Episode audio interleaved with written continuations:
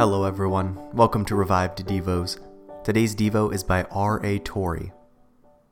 If Jesus lived as this gospel says he did, if he worked as this gospel says he worked, and healed the sick, cleansed the leper, raised the dead, fed the five thousand with five loaves and two small fishes, and if, above all, after being put to death, he was raised from the dead, then we have evidence that Jesus Christ is God, and there is a God.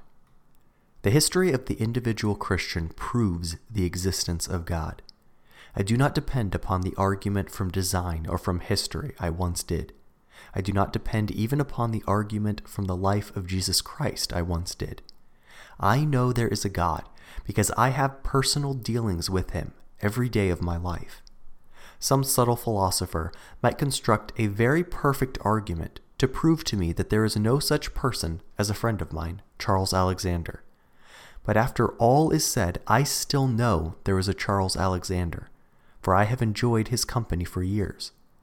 But I have had more intimate dealings with God than with Mister Charles Alexander. I know that there is a God before I know there is such a person as Mister Charles Alexander. I started out years ago on the theory that there was a God, and that God acted as the Bible records he acts. I was determined to put this hypothesis to the most rigid test to see if it worked. I have put that hypothesis to the test during a quarter of a century, and it has never failed. If there had not been a God, or if there had been a God different from the one of whom the Bible tells us, I would have been shipwrecked of everything years ago. But the hypothesis has never failed. I have risked my life, reputation, work, everything upon the fact that the God of the Bible is. And friends, I risked and won. There is a God.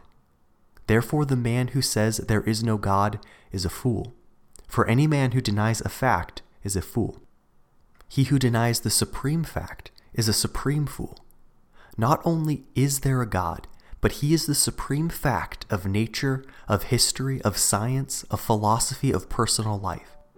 Look at the first four words of the Bible, and you will read the profoundest philosophy. In the beginning, God.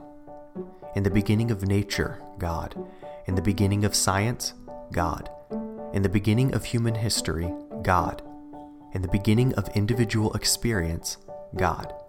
In the beginning of everything, God. That is the supreme fact, and he who denies it merely because he does not want to believe it is the supreme fool.